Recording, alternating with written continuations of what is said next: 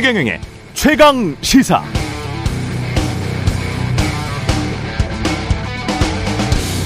네, 회사나 조직의 최고 경영자가 이러면 어떻게 될까요? 책임을 안 지고 남탓만 합니다. 대화는 안 하고 야단만 칩니다. 능동적으로 귀 기울여 듣지 않습니다. 자신에게 취약한 부분이 무엇인지 알려고 하지 않습니다. 이기적으로 행동합니다. 명확한 방향, 해결책을 내놓지 못합니다. 항상 배우려는 자세, 겸손함이 없습니다. 예, 이러면 정말 최악의 리더일 것 같습니다. 제가 방금 읽어드린 내용은 한 미국 컨설팅 업체가 제시한 CEO가 꼭 피해야 할 7가지인데요. 생각해보면 특별한 내용도 아니죠. 지극히 상식적입니다. 남 탓이나 하고 야단만 치고 비전도 없이 해결책도 제시 못하면서 듣거나 배우려 하지도 않는다. 그런데 그런 사람이 책임져야 할 위치에 있는 조직의 우두머리다. 심각하죠? 한국에는 이런 분들이 있다, 없다, 많다, 적다. 여러분은 어떻게 생각하십니까?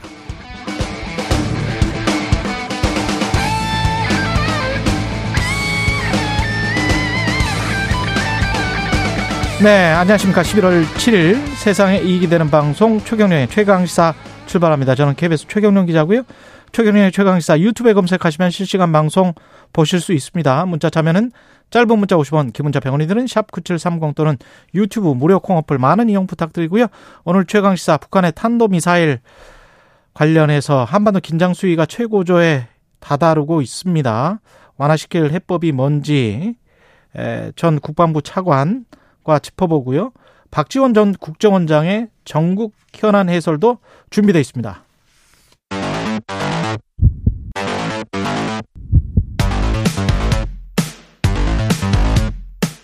오늘 아침 가장 뜨거운 뉴스 뉴스 unboxing 네 뉴스 unboxing 시작하겠습니다. 민동기 기자 김민아 평론가 나와있습니다. 안녕하십니까? 안녕하십니까? 예, 서울 영등포역의 무궁화호가 탈선됐는데요. 예, 중단 됐다가 열차 운행이 좀 중단됐다가 다시 재개는 됐습니다. 네. 예. 어제 서울 용산역에서 출발해서 전북 익산역으로 향하던 무궁화호 열차가 탈선했습니다. 영등포역 인근에서 이제 열차가 탈선을 했는데요. 30여 명 정도가 부상을 했다고 하고요. 이 무궁화호 열차는 승객 275명을 태운 그런 상태였는데 일단 소방당국이 119 구급차 21대를 출동을 시켰고요.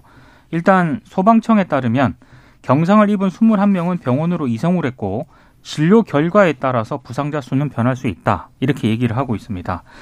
탑승객 대피 유도는 어제 오후 9시 29분쯤에 완료가 됐다고 하고요. 다만 방금 말씀하신 것처럼 이제 상당 기간 열차가 지연 운행이 됐는데 보도에 따르면 오늘 새벽까지 좀 열차가 지연 운행이 된 그런 상황입니다.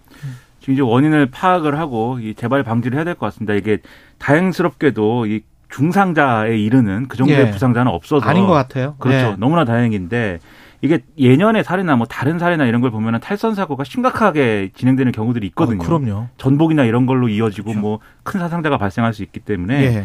이런 일들이 일어나면 바로 이제 원인 파악을 해야 되고 지금 뭐 추정하기로는 선로 전환기 문제가 아니냐 일단 이렇게 얘기가 나오고 있다는데 확인이 된 건 아니고요. 그래서 앞으로 좀 이런 일이 다시 일어나지 않도록 좀 제대로 점검을 해야 되겠습니다. 야. 무궁화호 아직 다니는데 이게 참 추억이 많은 그렇죠. 열차죠. 네. 기차죠. 예.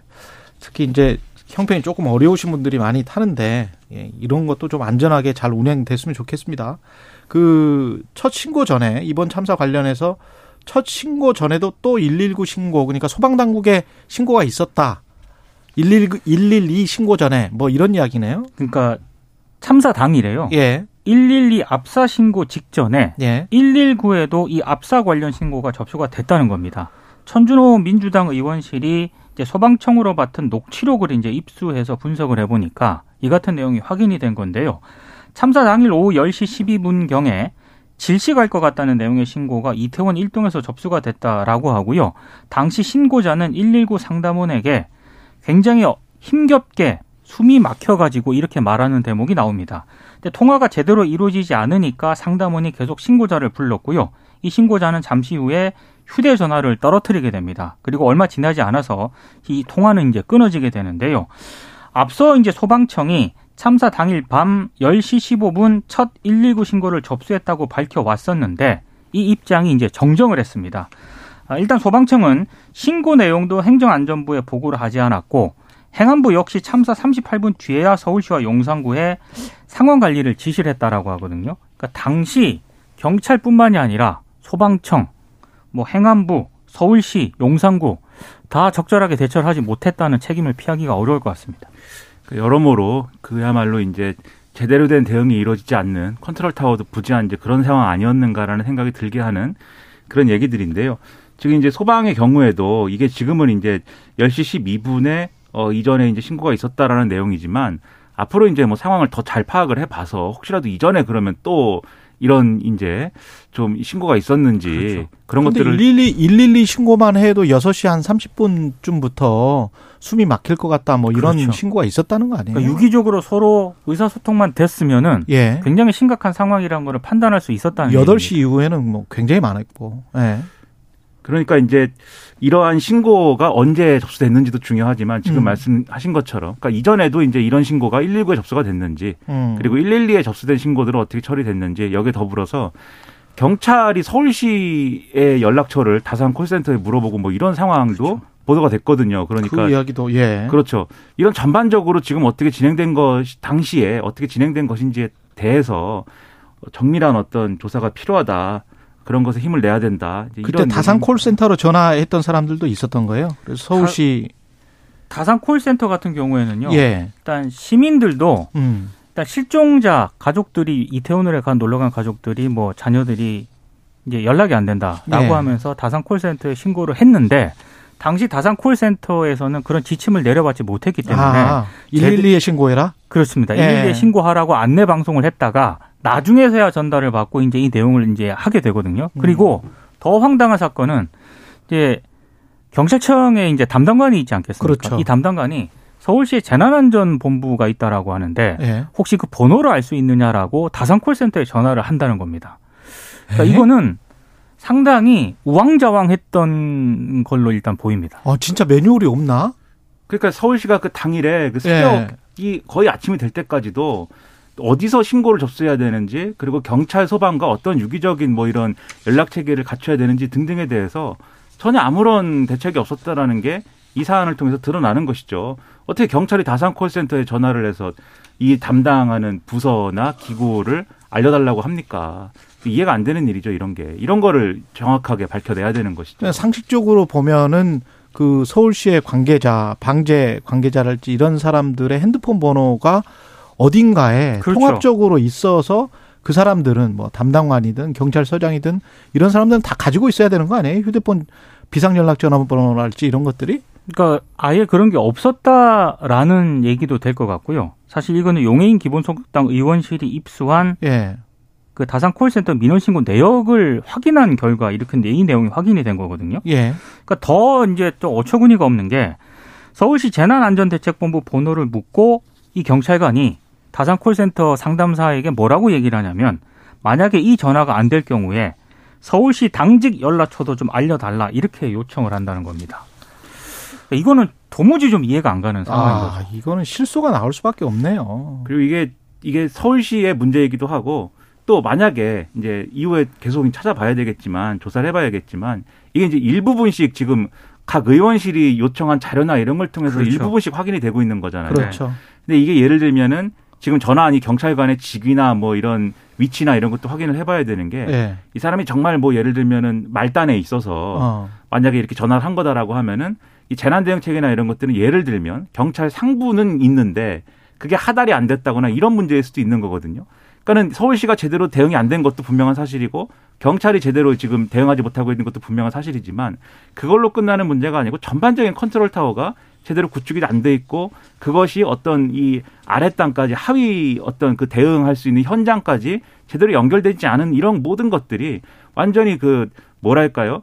어, 이 가로로도 다 단절이 돼 있고 세로로도 단절이 돼 아, 있는 아, 그렇죠. 그런 상황이 아니었냐라는 걸 지금 보여준다는 겁니다. 그 세로를 이야기를 해보자고요. 저 위로 가보면 경찰 지휘부 지금 3인방이 있는데 그때 당시에 어디에서 어떻게 보고를 받았냐 이게 관련해서 지금 나오고 있습니다. 행적이. 이게 조금 뉴스를 접하면 접할수록 한숨밖에 안 나오는데요. 일단 이임재 전 용산경찰서장 있지 않습니까? 예. 참사 당일 집회 관리를 마친 후에 오후 9시 24분에 용산경찰서 인근 한 식당에서 식사를 합니다. 그리고 6분 뒤에 이태원 일대 인파가 몰려서 위험하다는 첫 보고를 받고 9시 27분에 관용 차량을 타고 이태원으로 향하거든요. 예. 근데 10분 후에 녹사평역 인근에 도착을 하지만 차량이 정체가 됩니다. 근데 이태원 가보신 당연히 정체하죠. 이태원 예. 가보신 분은 알겠지만 주말에요. 이 부근에 항상 정체가 돼서 택시를 할로윈이 아니었다고 그렇습니다. 해도 그래요. 택시를 예. 타고 가더라도 이 인근에 내려서 걷는 사람들이 굉장히 많습니다. 녹사평 여기만 한 10분이면 가는데 그죠? 10분이면 갑니다. 예. 근데 걸어서 이, 걸어서 네. 갑니다. 예. 이해가 안 가는 게 이임재 전 서장 같은 경우에는 계속 차량 이동을 고집을 하다가 밤 11시쯤 이태원 앤틱 가구 거리에서 하차한 다음에 도보로 5분간 350m 가량을 이동을 해서 이태원 파출소에 도착을 하거든요. 그럼 뭐 1시간 동안 뺑뺑 돈 거예요? 그러니까 10분이면 걸어서 갈 거리를 예. 차량 이동을 고집하느라고 1시간이 걸렸다라는 얘기인데 또 오늘 보도를 보면 인근에 설치된 CCTV가 공개가 됐는데요. 당시 이임재 전 서장이 뒷짐을 진 채 느긋하게 걷, 걸으면서 이동하는 그런 모습이 또 포착이 11시 5분에 그렇습니다. 그래서 이제 11시 5분에 현장에 도착했다는 그런 얘기인데 제 상식으로는 도무지 좀 이해가 안 갑니다. 그러니까 이게 차량 이동을 뭐 고집을 한 것도 황당하지만 그러니까는 이 11시 5분이 될 때까지 상황의 심각성을 모른 것처럼 지금 보이는 거지 않습니까? CCTV나 그러니까요. 이런 걸 통해서 그렇죠. 보면은. 그 112 신고센터에는 11차례 전화가 6시 30몇 분부터 왔다고 그렇죠. 하고. 그렇습니다. 근데 그 용산경찰서장이 지금 모르고 11시 5분에 느긋하게 걸어간단 말이에요? 그렇죠. 이게 이해가 안 되고. 네. 그리고 이것 더, 이것과 더해가지고 저도 좀, 저는 더 이해가 안 되는 것은 그럼 11시 5분에 도착을 해서 이 용산 경찰서장은 무엇을 했느냐라는 맞습니다. 겁니다. 이미 이제 참사가 벌어진 다음이긴 합니다만은 어떤 지시를 구체적으로 했고 뭘 했는지가 저는 상당히 궁금한데 왜 그러냐면은 이 용산서에서 이해할 수 없는 일들이 계속 벌어진 걸로 보도가 되고 있어요. 예를 들면은 이 용산 경찰서에 공공 안녕 정보과가 정보 외사과가 있는데 줄여서 정보과죠. 근데 어 이 참사가 발생한 어날 이후에 이 정보과장 주도로 이 정보과 밑에서 이제 작성한 보고서들이 삭제가 된 정황이 있다는 겁니다. 근데 이 보고서 내용은 이 헬로윈 축제 기간에 인파가 몰리면 안전사고가 날 수 있다라는 내용이 포함돼 있었던 걸로 파악이 되고 있고 이런 보고서가 세 건 이상 작성이 됐는데 이 지금 경찰 특수본의 관계자가 언론에 설명한 바를 보면 정보과장 주도로 보고서가 삭제되는 정황을 포착을 했다. 그리고 이 밑에 정보 계장이 있는데 이 정보 계장은 어, 이 보고서 삭제에 관여한 정황이 있고 또 회유를, 어, 이 보고서를 작성한 정보관을 회유하려고 했다. 그러니까 이렇게 돼 있다는 거거든요. 그러니까 이전에, 어, 정보과에서 이런 안전 우려를 제기하는 보고서를 작성했는데. 근데 그게 26일쯤이라며요. 그 그렇죠. 보고서를 그렇죠. 작성한 그렇죠. 게. 네. 29일 날에 지금 참사가 일어난 것이고. 그렇죠. 네. 참사가 일어난 다음에 혹시라도 이런 보고서를 묵살한 이런 책임을 물을까 봐 삭제한 거 아니냐. 이게 이제 특수본이 쥐고 있는 음. 혐의인데 예. 왜냐하면 이게 굳이 삭제를 했다는 게 이해가 안 되는 측면이 또 뭐가 있냐면 이게 원래는 이런 현안과 관련된 보고서를 작성을 하면 자동으로 삭제가 된대요. 3일, 3일 이상 지나면. 네. 어차피 자동으로 삭제가 되게 돼 있는 보고서를 굳이 빨리 삭제를 하자라고 어, 마음을 먹고 이 작성한 이제 정보과 직원에게 회유를 하려고 한 이유는 뭐겠느냐. 이제 이런 거거든요. 근데 이런 여러 가지 이런, 이런 뭐랄까요. 은폐라든가 이런 것들이 이런 것들의 책임에서 용산 당시 서장도 벗어날 수는 없는 거 아닙니까? 서울청장하고 경찰청장은 뭐 있습니까? 김광호 서울청장은 일단 그 집회 시위 관리를 한 뒤 지하철 타고요. 예. 오후 9시 20분쯤 자택 인근인 서울 지하철 3호선 대체역에 내렸다고 합니다. 그런데 대체역에 내려서 아, 이후에 좀 잠이 든 것 같습니다. 그래서 집에서 참사 예. 당일 11시 36분에 첫 상황 보고를 받았다라고 합니다. 그러니까 굉장히 늦게 받았다는 거고요. 예. 그리고 윤희근 경찰청장은 이미 보도를 통해 뭐 다들 알고 계실 분도 있을 것 같은데 참사 당일 지인들과 등산을 갔다가 충북 제천의 한 캠핑장을 찾았고요. 저녁을 먹은 뒤에 오후 11시쯤 잠이 들었는데 이때만 하더라도 사고 발생 45분이 지난 때였거든요. 예. 근데 참모, 서울청 어느 곳도 경찰청장한테 보고 안 했고요. 11시 32분에서야 경찰청 상황 담당관이 문자를 보냈는데 자느라고 확인을 못 했습니다. 그러다가 문자만 보냈어요? 그렇습니다. 전화를 안 하고? 어, 근데 이제 어, 일단 통화가 된 거는 10시 10월 30일 0시 14분입니다. 이때 상황 담당하고 통화가 됐다라고 하거든요. 그러니까 치안총 책임자 지시가 참사 발생 2시간 정도 지난, 지난 뒤에 처음 내려지게 됩니다. 그러니까 자고 있었다는 얘기입니다. 그러니까는 이 전에도 다른 언론 보도를 보면은 전화를 걸었는데 이제 안 받았다라는 보도도 있습니다. 정확한 예. 사실은 확인해 봐야 되겠지만 어쨌든 이게 이런 이제 이것도 이해가 안 되죠 경찰청장이. 그렇죠. 그러니까 몇 가지가 지금 이해가 안 되냐면 이 사안을 둘러싸고 일단 전혀 경찰 일선에서는 이 이태원의 헬로윈 데이에 이러한 참사가 발생할 수 있다라는 인식 자체가 지금 전혀 없었던 걸로 보이고 맞습니다. 음. 밑에서는 계속 보고서도 만들고 경고도 하고 이랬는데 지휘부 차원에서는 전혀 관심사가 아니었던 걸로 보이고 오히려 이날 관심사였던 것은 집회 대응이었던 것 같아요 결국은 왜냐하면 집회 대응까지는 이 사람들이 자리를 지키거나 뭔가 이제 대기 상태에 있거나 했는데 어, 집회가 끝나자마자 그냥 다 이렇게 어디 집에 가버리고 뭐 퇴근해버리고 뭐 이런 상황인 거지 않습니까? 여기에 더해서 경찰청장이 지금 자정까지 이 상황을 몰랐다라고 하는 것은 대통령실이 어쨌든 뭐 11시 지나고 나서부터는 대응을 시작을 했는데 그 대통령실과 행안부의 대응 과정에서는 경찰청장이 뭐 없어도 되는 그런 대응이었던 거냐 이런 의문도 생기거든요. 그러니까 경찰청장이 없는데 어떻게 된 거냐 이런 것들에 대해서 어 점검하고 난리가 나고 뭐 이랬을 것 같은데 다 위만 쳐다보고 있는데 위가 지금 없는 상황인데 그리고 한 사람 빠져 있습니다. 예. 언론들이 잘 지적을 안 하는데요. 이상민 장관? 이상민 행안부 장관 같은 경우에는 경찰에 신고가 처음 접수됐던 오후 6시 그 무렵부터 예. 상황을 보고받았다라고 지금 공개된 11시 20분까지 그냥 자택에 있었다라는 사실 외에는 구체적으로 어떤 어떤 어떤 행적들이 지금 전혀 지금 보도가 안 되거든요. 그래서 음. 어제 중대본이 브리핑을 할 때 기자들이 좀 물었습니다. 김성호 본부장 얘기는 확인하고 정리해서 추후에 말씀드리겠다라고 얘기를 했는데 이게 오늘 이제 행안위 전체 회의가 열리지 않습니까? 예. 이 부분에 대해서 좀 구체적으로 좀 예, 해명을 좀 하셔야 되지 않을까 싶습니다. 이게 지금 아까 문자로 보냈는지 아니면 진짜 전화를 했는지 안 했는지도 모르겠지만 경찰청장에게요. 네. 이게 문자를 만약에 보냈다면 결국은 밤에 혹시 주무시는데 깰까봐 이런 위급한 상황에서도 이 모든 상황을 알고 있는데 11시 32분에 문자를 보냈다는 거잖아요. 만약에 이게 맞다면 이거는 윗사람 눈치만 본다는 거잖아요. 심각한 거죠. 아, 이건 뭐 상황이 그때 그 전에 몇 시에 전화를 했다는 보도도 있기 때문에 상황을 확인해 봐야 되겠습니다만 그리고 이상민 장관은 왜 이렇게 늦게 받았는지도 모르겠고요. 전화로 서로 통화를 한다는 게 모르겠습니다. 이게 무슨 사조직도 아니고 예. 잘 되고 있는지 모르겠네요. 예. 그리고 잘 된 소식이 하나 있죠. 봉화 광산 사고가 발생한 지 221시간 만에 4일 아, 밤에 두 명의 광부 무사 생환했다. 이 어, 소식은 거의 기적에 가까운 거의 기적이죠. 커피 네. 믹스랑 물 먹고 버텼다면서요? 근데 네. 이제 그 뒤에도 네. 이제 갱도 안에서 떨어지는 물이 있지 않습니까? 네. 그걸 마신 덕에 생존을 할 수 있었고 아무래도 네. 이제 구조 당국이 열심히 구조 노력을 했기 때문에 네. 그 발파 소리가 계속 나잖아요. 그걸 들으면서 이제 버텼다라고 하는데 다만 이번 같은 경우에는 굉장히 환영할 만한 그런 소식이긴 한데요. 또 여기도 따져볼 게 있습니다. 일단 사고가 왜 났느냐. 그리고 이미 지난 8월에 여기서 똑같은 비슷한 장소에서 안전사고가 발생을 했고 광부 한 명이 목숨을 잃었거든요. 근데 이거와 관련해서 조사가 채 마무리가 되지 않은 상태에서 이게 또 사고가 발생을 했기 때문에 이 부분에 대해서는 정확하게 조사를 좀 해야 될 것 같습니다.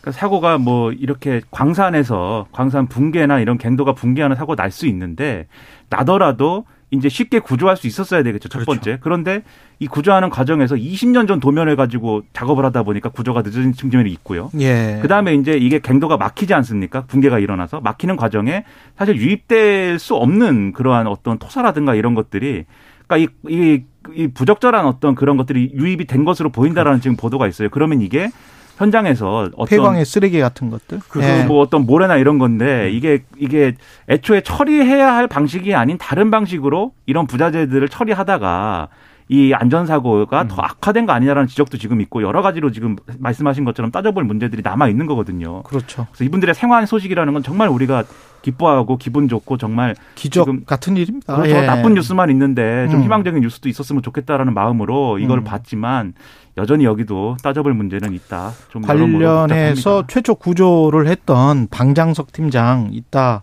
3부 끝 시간에 연결을 해보겠습니다. 여기까지 듣겠습니다. 뉴스 unboxing 민동기 기자 김민아 평론가였습니다. 고맙습니다. 고맙습니다. KBS 1라디오 최경영의 최강시사 듣고 계신 지금 시각 7시 40분입니다. 공정, 공익, 그리고 균형. 한 발짝 더 들어간다. 세상에 이익이 되는 방송. 최경영의 최강 시사. 네, 한미 연합 훈련 기간 내내 이어진 북한의 발사 그리고 우리의 대응 발사 한반도 긴장 수위가 점점 높아지고 있는데요. 북한 의도 우리의 대응 방안 아, 우리의 정책 목표 한꺼번에 좀 짚어보겠습니다. 박근혜 정부에서 국방부 차관을 지냈고요. 윤석열 대통령 후보 시절에 안보정책 자문 본부장을 맡으셨습니다. 백승주 전 국방부 차관 연결돼 있습니다. 안녕하세요.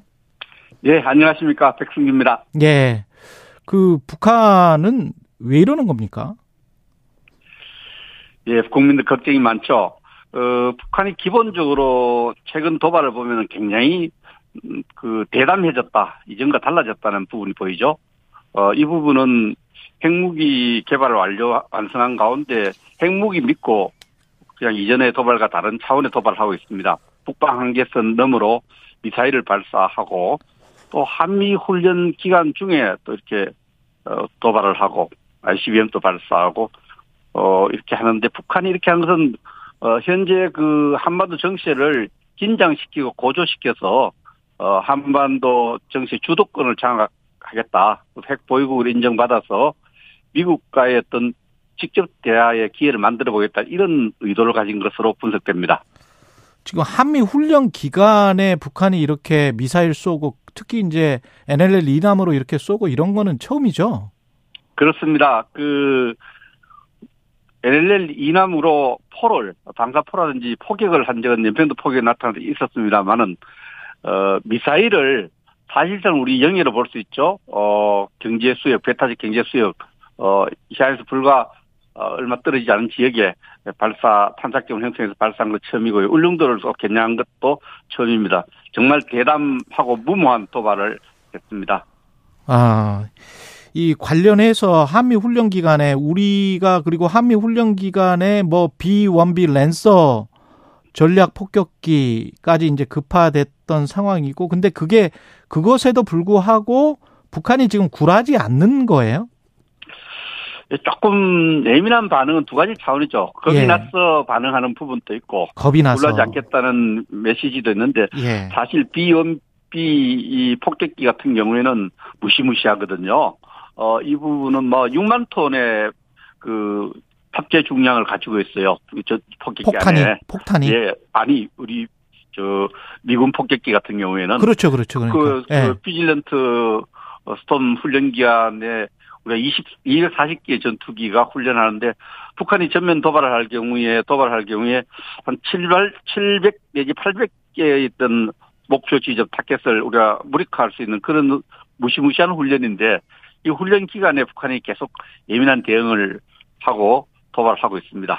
그 우리 국민 입장에서 보자면 뭐 미국 이나 일본은 뭐 ICBM이 늘 민감하게 반응을 하지만 NLL 남쪽으로 넘어온 것 그 미사일 뭐 이런 것들이 훨씬 더 위협적으로 느껴지지 않습니까? 우리 입장에서는 우리 대한민국 입장에서 보면은 예. 그 울릉도를 표적지로 해서 어 북방 한계선 이남으로 미사일을 공격했다는 게 자체가 굉장히 충격이죠. 특히 우리 국민들 입장에서는 우크라이나에서 지금 전쟁이 진행 중인데 음. 그 미사일이 주고받고 하고 있지 않습니까? 예. 그래서 북한의 이런 도발이 어 그 실제로 국지적인 충돌로 이어질지 모른다는 또 불안감을 가질 수 있습니다. 예. 우리로서는 어 이전에 발사한 적인 ICBM보다도 그 NLL 난방으로 미사일을 포격한 것이 어, 굉장히 충격적이다 이렇게 볼 수 있고 심각한 도발로 볼 수 있습니다. 정전 협정 체결 이후로 처음 있는 도발입니다. 그렇군요. 이 그 지난 정부와 비교를 해보면 지난 정부의 북한의 도발 또는 박근혜 정부의 북한의 도발 그때 이제 국방부 차관을 지내셨기 때문에 더 잘 아시겠지만 쭉 이렇게 비교를 해보면 뭔가 좀 달라진 게 있습니까? 북한이? 지금 음, 앞서 다 말씀드렸지만 예. 그 핵무기 법제화를 9월 9일에 했거든요. 그랬죠. 9월 8일 예, 9월 예. 됐는데 핵무기를 언제든지 사용할 수 있다고 이렇게 어, 핵무기를 가진 국가 이렇게 선언한 적이 없어요. 예. 인류 역사상. 그래서 핵무기를 언제든지 사용하겠다 해놓고 이렇게 어그 겁 없이 도발을 하는 것은 핵무기 믿고 저러는 것이 아니냐 이런 생각을 해볼 수 있고요. 예. 근데 그 도발과 대응과 관련해서 보면은 박근혜 정부 때 가장 심각한 도발이 어 2015년 8월에 목함 지뢰가 있었죠. 그랬죠. 맞아요. 우리가 북한이 예. 가장 두려워하는 것이 어 자유 사조가 북한에 도입되는 거거든요. 유입되는 거거든요. 예. 그때 우리가 확성기 방송을 들어서 북한에 대응했더니 북한이 거의 굉장히 저 저자식으로 나왔죠. 음. 대화를 하자고 구걸해서 또 합의를 해서 자기들이 사과를 하고 그렇게 했고 어 문재인 정부 때는 어, 다양한 약속을 했는데 약속을 하자마자 아예 지킬 의도가 없었던지 계속 약속을 어겼지만 굉장히 북한 눈치 보고 북한의 군력적으로 대해서 뭐 상황을 관리했던 그런 측면이 있습니다. 근데 이제 지금 윤석열 정부는 어 문재인 정부가 했던 북한에 대한 태도, 어, 군력적으로 북한을 잘 달래서 어 평화를 관리하겠다 이런 인식을 벗어나 있죠. 어, 북한이 기본적으로 북한에 대해서 아마 박근혜 정부, 이명박 정부와 비슷한 스탠스 어 를 갖고 북한에 대해서 어 뭐 강대 강이라는 표현 맞지 않습니다. 어, 북한이 도발하면 도발에 대해서 어 우리가 항상 어, 응징 보복할 의지와 능력을 보여줌으로써 북한의 생각을 바로잡으려는 이런 정책을 추진하고 있다 이렇게 볼 수 있습니다. 그럼 굴욕적으로 달래지 않고 지금 이제 문재인 정부를 비판하시면서 그때는 이제 굴욕적으로 북한을 달래는 정책을 취했다라고 말씀하셨잖아요. 예. 그러면 이제 윤석열 정부는 어떤 정책을 통해서 어떤 정책 목표를 가지고 있습니까? 음, 지금 담대한 구상이라 해서 헌법 정신에 맞게 예. 북한이 그 북한 핵폐기를 결심할 경우에 북한이 필요로 하는 여러 가지 경제 지원, 남북 관계 개선을 할 준비를 하면서 예. 그러면서도 북한의 도발에 대해서는 군사적 도발과 또 핵 무장력을 강화하는 데 대해서는 우리가 군사적 차원에서는 그래서 어, 어, 엄정하게 냉정하게 대응하는 어, 그 이원적 대응을 하고 있죠. 그래서 이것이 지금은 북미를 볼 때는 어, 두 개가 같이 갈 수 있겠느냐 생각할 수 있는데 예. 어, 북한에 대해서 우리가 어, 어, 원칙 있게 대응하면은 북한도 거기에 대해서 원칙 있는 대응 어, 우리 대한민국을 속이면서 이렇게 할 수 없다 이런 판단을 하게 될 시점에 어, 또 남북 관계도 어, 개선될 수 있는 기회가 만들어질 수 있을 것으로 저는 판단합니다. 그러면 정책 목표가 궁극적으로는 남북 관계 개선인가요? 그렇습니다. 그 북한의 비핵화를 추진하면서 담대한 구상, 남북 관계를 어 그 개선하는 것은 헌법 정신입니다. 어느 예. 정부가 들어서도 어 궁극적으로는 남북 관계를 개선해서 통일을 준비하는 이러한 목표를 갖고 있죠. 아. 그 담대한 구상을 어 어, 최근에 시정 연설에서 예, 알고 어, 있습니다. 윤석열 예. 대통령이 다시 강조했지 않습니까? 그럼 좀 더 구체적으로 지난 정부에서는 뭐 종전협정 이런 그, 그 단어가 나왔었잖아요. 종전협정이 어떤 구체적인 목표인 것처럼 제시가 됐었는데 그런 어떤 구체적인 목표 같은 게 있을까요? 남북 관계 개선이라는 추상적인 목표 말고? 그 가장 구체적인 것이 지금 담대한 구상 속에서 북한이 비핵화를 하면은 어 여러 가지 남북 관계를 개선하겠다. 또 음. 인도적 지원은 어 해가겠다. 이런 게 절차적 목표죠. 그래서 어, 통일 준비를 해가겠다는 이 목표인데 이것이 손에 안 잡히고 지금 북한이 도발이 계속되고 어 긴장이 조성되니까 좀 묻혀 있는 부분이 있어요. 그러나 이런 어려움 속에서도 그러한 정책 기조를 유지하고 있습니다. 그래서 북한에 대해서 속지는 않겠다는 거죠. 북한은 사실 그 어, 어, 남북한 군사 합의서를 체결하고 평양에서 정상회담 하고 난 뒤- 뒤에도 그 한국 정부 문재인 대통령 패싱하겠다는 편지를 트럼프한테 보내고 그랬잖아요. 3일 만에 보내고 그랬는데 그 속이는 데 대해서는 다시 속지는 않겠다 이런 입장이 분명한 거죠. 예, 알겠습니다. 어떤 말씀인지 알겠고 7차 핵실험 관련해서는 어떻게 생각을 하세요? 아, 7차 핵실험은 물리적으로는 준비가 다 돼 있고요. 예, 그 김정은 입장에서는 이것을 어 언제 하는 것이 미국과의 어떤 직접 대화의 물꼬를 트는데 유리할까 아, 이런 부분에 계산을 하고 있는 것 같아요. 어. 그래서 7차 핵실험은 군사적 핵 보유 차원에서는 의미가 크, 크지 않습니다. 여섯 차례 핵실험을 했기 때문에 일곱 차례 하나, 여덟 차례 하나, 아홉 차례 하나 예. 중요하지 않고요. 예. 어, 이게 이제 트럼프와 김정은이 지도자 간의 약속을 한 부분이 핵실험 모라토리움, 어, 목 핵실험을 다시 하지 않겠다 약속했는데, 어, 이제 ICBM은 실패했지만 발사를 했고, 이 핵실험을 할, 할 경우에는 미국과의 기존 약속을 완전히 파괴하는 것이기 때문에, 어, 북한이 미국과의 새로운 어떤 빅딜을 하는데 새로운 장애가 될 수도 있고 또 핵군축 회담을 가는데 또 유리한 점도 있기 때문에 김정은은 그 두 가지를 냉정하게 계산하고 있다. 그 뭐 준비해 놓고 계산을 계속하고 있는 것 같습니다. 예. 이태원 참사 관련해서 지금 한 1분밖에 안 남았어요. 예. 네. 애도 기간이 이제 지나고 국회에서 책임자 책임 공방이 거세지고 있는데요. 이상민 행안부 장관 거치는 어떻게 해야 된다고 생각하세요? 어, 이상민 거치와 관련해서 국민의 목소리 또 여러 정치권의 목소리가 어, 충분히 전, 본인에게도 전달됐고 대통령에게도 전달되어 있다고 봅니다.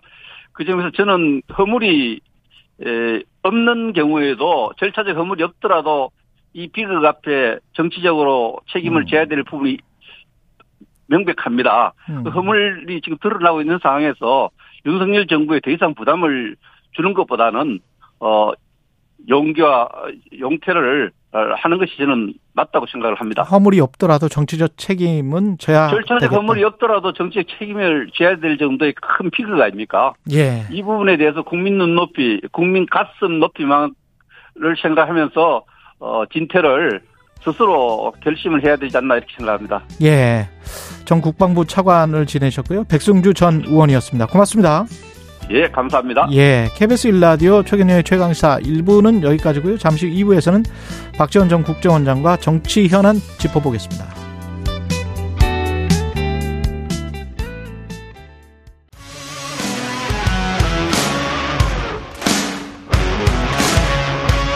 오늘 하루 이슈의 중심 최경영의 최강 시사.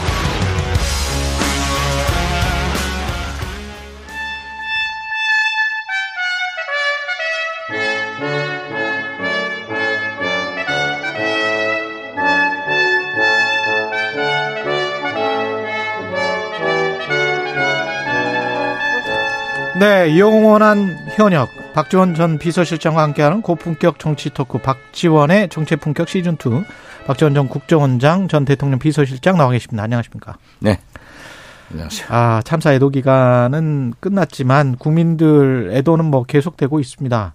정치권에서는 이제 어, 책임 공방이 되고 있고요. 우리 사회는 뭘 해야 될까요?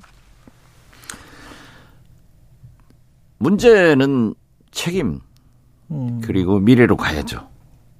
그런 의미에서 보면은 천공스승의 말도 일부분은 맞아요.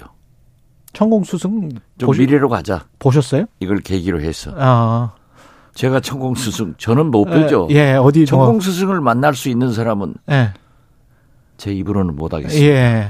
하여간 그 미래를 가자. 미래를 가기 위해서는 책임 소재가 먼저 분명해야 된다. 수습해서 예. 책임 소재를 명확히 할 때, 예. 우리 국민들이 용납하고 음. 또그 희생자들이 구천을 헤매지 않습니다. 음.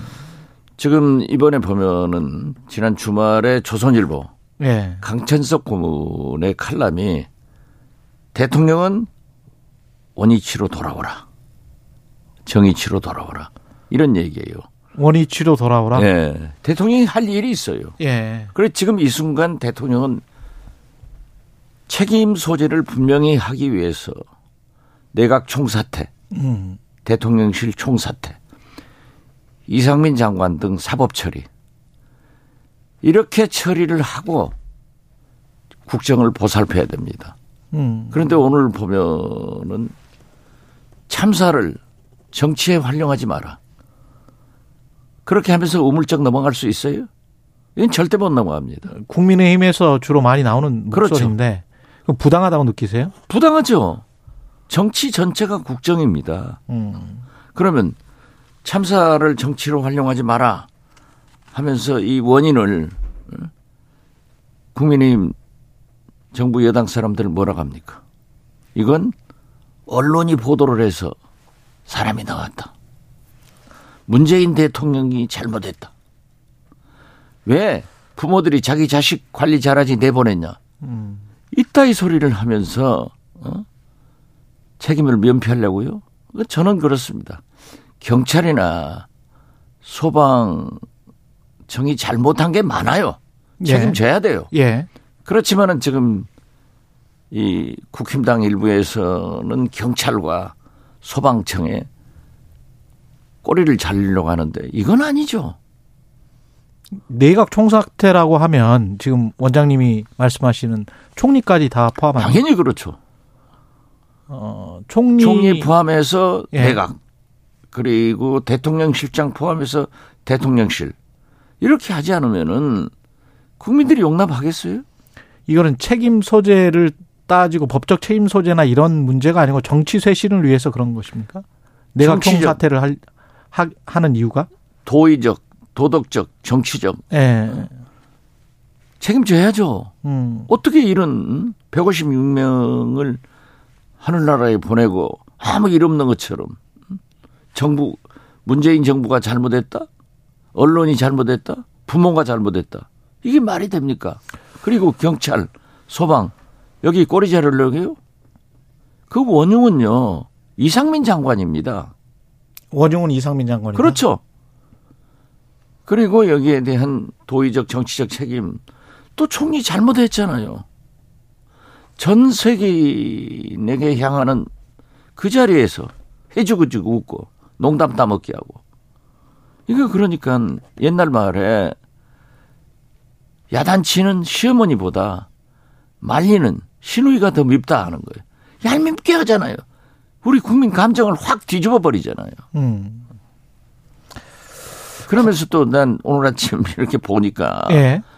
대통령께서 저 원위치로 돌아와서 할 일을 하셔야 되거든요. 음. 어? G20, G20도, 에이펙도 국내가 이러니까 갈까? 이건 또 말이 아니잖아요. 이건 일종의 공갈입니다. 공갈이다. 그렇죠. G2N이 참석 할 수 없을 것 같다. 이런 거는 공갈이다. 그렇죠. 이건 말도 안 되는 거죠. 오늘 발언들이 상당히 이제 좀 세시네요. 원인 세질 수밖에 뭐. 없잖아요. 예. 지금 현재는 예. 어? 보십시오. 음. 이건 전혀 국민들이 바라는 음? 이러한 것을 내각 총사태나 대통령실 총사태 이상민 장관 등 사법 처리를 하지 않고 음. 그냥 넘어가겠다는 거예요. 아니 대통령께서 원위치로 돌아와서 일을 하셔야지 6일간 상가 다니는 것도 중요해요. 예. 3일간 종교단체 추도식에 가서 카톨릭 불교 뭐 이렇게 다 그렇죠. 갔더라고요. 불교, 예. 기독교, 예. 캐톨릭 가서 기도하는 것, 용서하는 것 좋아요. 음. 다 하시라 이거죠. 그렇지만 그것이 다 할 일에 다는 아니다. 대통령은. 음. 아, 장삼 이사입니까 대통령이? 좀 정리를 왜 상가만 다니고 예. 거기도 꼭 이상민 장관 데리고 다니고 하루만 빼고 예. 종교 단체가 해서 기도하면 대통령 할 일이 다 하는 거예요. 책임을 져야죠. 음. 그러니까 저는 어?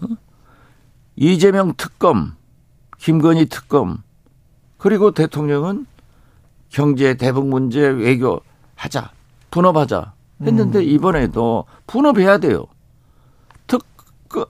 국정조사로 거기다 맡기고 어? 대통령께서는 뇌각 총사태 등 이런 전환을 내서 대국민 진정 진심어른 공식적인 대국민 사과하고 일 보셔야죠. 음. G20 가셔야죠. 에이펙 가셔야죠. 지금 가셔서 한미 정상회담, 한중 정상회담, 한러 정상회담 해서 어? 에너지 곡물 이런 문제도 해결해야지만은 특히 김정은이 핵실험하지 못하도록 그러한 일을 외교적으로 해야죠. 음. 지금 말씀하신 거 요약하면 이재명 특검, 김건희 특검은 특검에게 맡기고 그 가야죠. 예. 그런데 이재명 특검은 이재명 대표가 김건희 특검 안 해도 좋다. 그럼 이재명 특검으로 맡기고 거기서 알아 이거죠. 공정하게 수, 사하고 음. 대통령은 국정 돌보고 그리고 이재명 국정조사는 국회에서 하고 예, 예. 영수회담 통을 통해서 협력하고 어? 이 이태원 참사도 지금 현재 뭐 모든 언론이 모든 국민이 뭐 용산 구청장이 어땠다 저랬다 이런 거 다 좋다 이거예요. 예. 그러니까 공정한 국정조사를 맡겨서 거기에서 원인 규명하고 대통령은 지금 나온 것으로 가서 책임 소재를 딱 정리를 하시고 네. 원위치로 돌아와서 국정을 보살피라 이거죠. 새롭게 장관들 임명하고 아, 그렇죠. 네. 총리까지 임명하고 그런데 그 국민의힘 같은 경우는 국정조사 자체에도 지금 약간 깨우뚱 뭐 이게 정치 공세 이렇게 그것이야말로 예. 어? 진정한 애도와 진심 어린 수습과 책임을 넘기고 예. 어물쩍 넘어가려고 하는 거예요. 음. 그런 주호영 대표도 그런 말씀을 했잖아요. 예. 어? 더 보고 할, 수, 할 수도 있다. 국회에서 타협을 하겠지만은 만약에 국민의힘이 응하지 않으면은 민주당과 정의당 야권 단독으로 하는 거죠. 근데 지금 뭐 제가 밖에서 보기에는 최대 할 수 있는 조치가 책임자와 관련해서는 이상민 행안부 장관 자진 사퇴 정도 아닌가 그, 그 정도가 집권 여당에서는 속으로 생각하고 있는 일부에서 생각하고 있는 그 정도가 아닌가 그렇게 보여지거든요. 물론 그렇게도 보일 수가 있지만 예. 음, 지금 윤석열 대통령께서 집권 6개월이 됐는데 음. 무엇을 하셨습니까? 무엇을 하셨습니까? 앞으로 어떻게 하겠다는 비전 제시도 못하고 있습니다. 그렇기 때문에 볼로, 원로, 보수 원로인 박찬종 전 의원 같은 분도 내각을 개편해라. 음. 총사퇴시키고, 어? 대통령실을 총사퇴시키고 개편해라. 그렇기 때문에 이러한 것은 이러한 대수습은요 국민들이 기대하는 것보다도 한 발 앞서서 더 크게 해야 국민이 감동하고 야 대통령이 진짜 화를 내셔가지고 이거 국가를 이렇게 해서는 안 되겠다는 그 의지가 있다 하고 뭉쳐지는 거예요. 음. 그 관련해서 국민의힘 뭐 의원들 전 의원들이랄지 뭐 정미영 최고는 문재인 정권 탓이다라는 이야기를 했었고 한동훈 법무장관 같은 경우는 건수 안박 이야기를 다시 꺼내 들었고 국민의힘 수뇌부에서도 이런 이야기는 나오는 것 같고요. 글쎄요. 예. 아 번개불에 콩 구워 먹는다고. 그건 너무 아니 입한국에 검수한박 법 타령해서 되겠어요? 음. 아니 저는 한동훈 장관 입장으로서는 할 수도 있을 겁니다. 네. 그렇지만 입한국에 그런 얘기를 해서 전국이 수습됩니까? 김기현 의원은 이 사고가 나니까 이재명 대표가 만면에 웃음이 가득하다. 저는 이재명 대표 표정 보니까 굉장히 슬퍼하던데요. 예. 아, 그분이야 뭐 당 대표 나오려고 서로 간에 그냥 말씀이니까. 예. 제가 또 김기현 의원 말씀까지 제가 얘기해서 되겠어요? 그러니까 여당은 전체적으로 보면은 야당이 뭔가 정치적인 공세를 하고 있다 지금. 자기들이 예. 애도 기간 일방적으로 정해 정해놓고 대통령은 상가만 6일간 다니고 음. 교회 절에 성당에 가서 기도만 하면 돼요? 그리고 쓱 넘어가려고? 이건 아니죠. 그렇게 넘어가서 국민이 감동하냐고요. 그렇게 넘어가서 어? 국민이 용서하냐고요. 그렇게 넘어가서 윤석열 정부가 성공할 것 같아요? 대통령은 단안을 내려야 됩니다. 그리고 내가 이렇게 과감하게 책임을 물었고 국회 국정조사에서 원인을 규명한다고 하니까 자 어? 이제 애도 기간도 끝나고 미래로 갑시다. 그런 얘기를 천공 스승하고 했는지 모르지만은 천공 스승도 부분적으로 맞는 얘기예요. 사람마다 말이 전체가 옳고 전체가 나쁜 것은 아니에요. 예. 어? 거기다 대고 뭐 G20 에이펙 안 갈 수도 있다 이런 거 쓱 흘러내면은 음. 되냐고요. 오히려 국정에 전념해야 된다 그런 말씀이시죠. 아 그렇죠. 예. 한반도 정세와 관련해서도 전 국정원장이시고 그래서 전반적으로 지금 상황이 이 이러다가 혹시 뭐 잘 잘못 큰 일이 일어나는 거 아닌가 그런 이제 우려를 하는 국민들도 있을 있는 것 같고요. 저는 지금 오늘까지 북한이 핵실험을 하지 않는 것은 예. 오늘 11월 7일이네요. 그렇죠. 예. 이제는 김정은이 7차 핵실험의 목표는 소형 경량화. 음. 필요하니까 꼭 다음에 할 거예요. 예. 저는 곧 한다. 이렇게 보지만은 일단 안 하는 것 같아요. 중간 선거 전에는 안 한다. 그건 예. 중간 선거 전에 이제 오늘이 마지막이거든요. 그렇죠. 예. 예. 내일 투표니까. 예. 그러기 때문에 참 잘 결정했다. 예. 이미 김정은은 바이든 미국 민주당의 선거가 실패하도록 핵실험을 하겠다 하는 계산을 하고 있었는데 가만두어도 지금 바이든 민주당이 상원에서도 하원에서도 실패한다고 언론에 보도하고 있잖아요. 예, 질 것 같다고 예. 하더라고요. 자, 예. 그러고 이번에 뭐 미국도 죽음 후 백조 등 할 만큼 다 우리 한반도에 방어를 했잖아요. 했죠. 예. 우리 군인도 우리 국, 국, 국방부도 합참도 할 만큼 했어요. 음. 단참 애석하게 그 네 번이나 우리 음? 핵심 무기들이 실패한 것은 반성해야 될 겁니다. 음. 북한도 있는 것 다 쏘아댔어요. 그래가지고 자기들을 과시를 했는데 김정은으로서는 아 한국의 국방력, 미국의 국방력 수준이 이렇구나 하는 것을 파악하는 계기가 됐고 네. 자기도 과시를 충분히 했다고 생각을 할 거예요. 그리고 미국 중간선거는 자기가 핵실험을 하지 않아도 그 결과가 자기가 바라던 대로 나온다. 그렇기 때문에 저는 일촉즉발에 있던 전쟁도 아 미국도 한국도 북한도 자제를 해야 된다. 음. 안 일어난 것은 다행이고 앞으로도 이러한 것을 계기로 해서 한반도 전쟁을 안 나도록 하는 그런 외교적 노력이 필요한 거예요.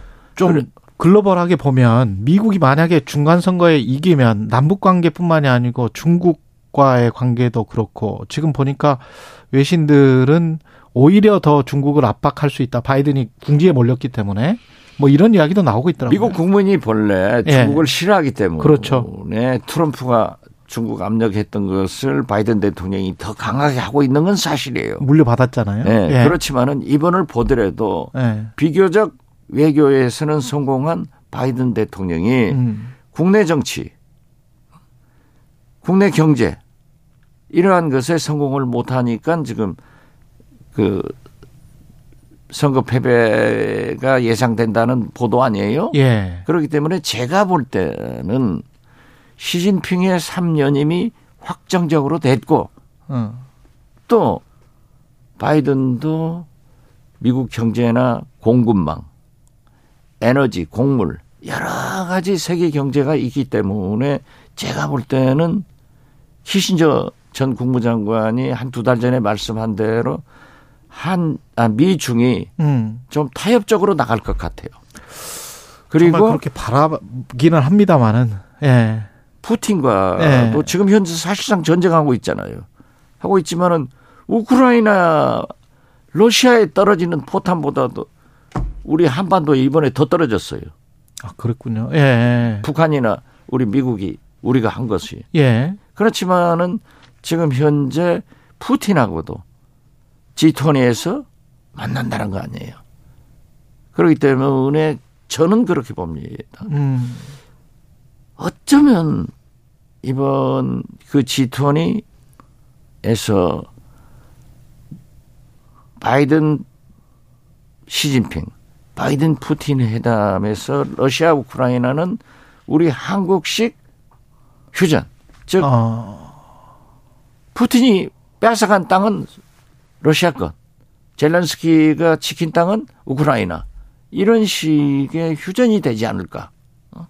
또 그리고 지금 바이든 대통령과 시진핑 주석은 공급망 등 예. 경제 문제 등을 논의하면서 협조할 게 많아요, 사실은. 예. 어떤 경우에도 김정은에게 도발이나 7차 핵실험을 못하게 대신에. 중국도 바라지 않거든요. 예. 그런 외교적 성과가 나올 것이다.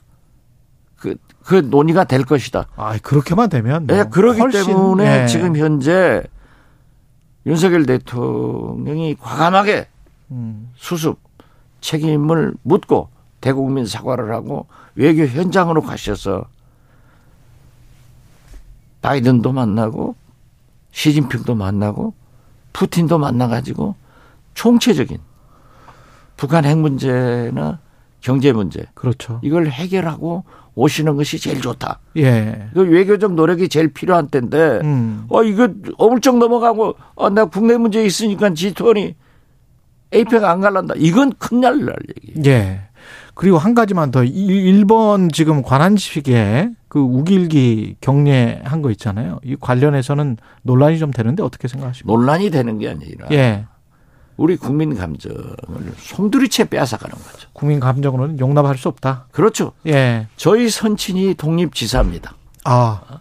그렇지만 저는 한일 관계가 개선돼서 어, 거의 친일적으로 행동을 합니다. 예. 그래도 가까워져야 된다. 그렇지만 최후의 민족적인 국민적 자존심은 지키고 나가야지.